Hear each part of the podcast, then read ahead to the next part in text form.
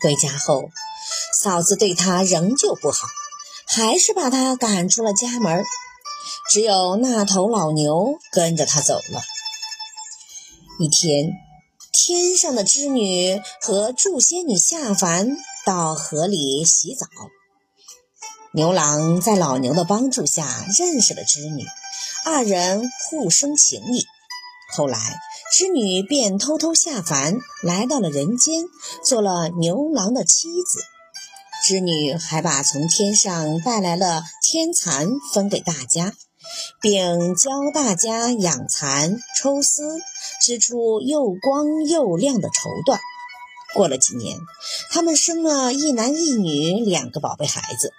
一家人过得开心极了。一天，突然天云密布，狂风大作，雷电交加，织女不见了，两个孩子哭个不停。牛郎急得不知如何是好，正着急呢，乌云又突然全散了，天气又变得风和日丽，织女也回到了家中。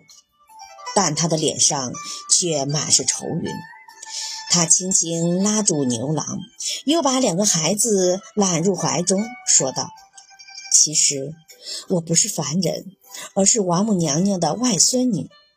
现在天宫来人要我回到宫廷去，你们自己多多保重吧。”说罢，泪如雨下，腾云而去。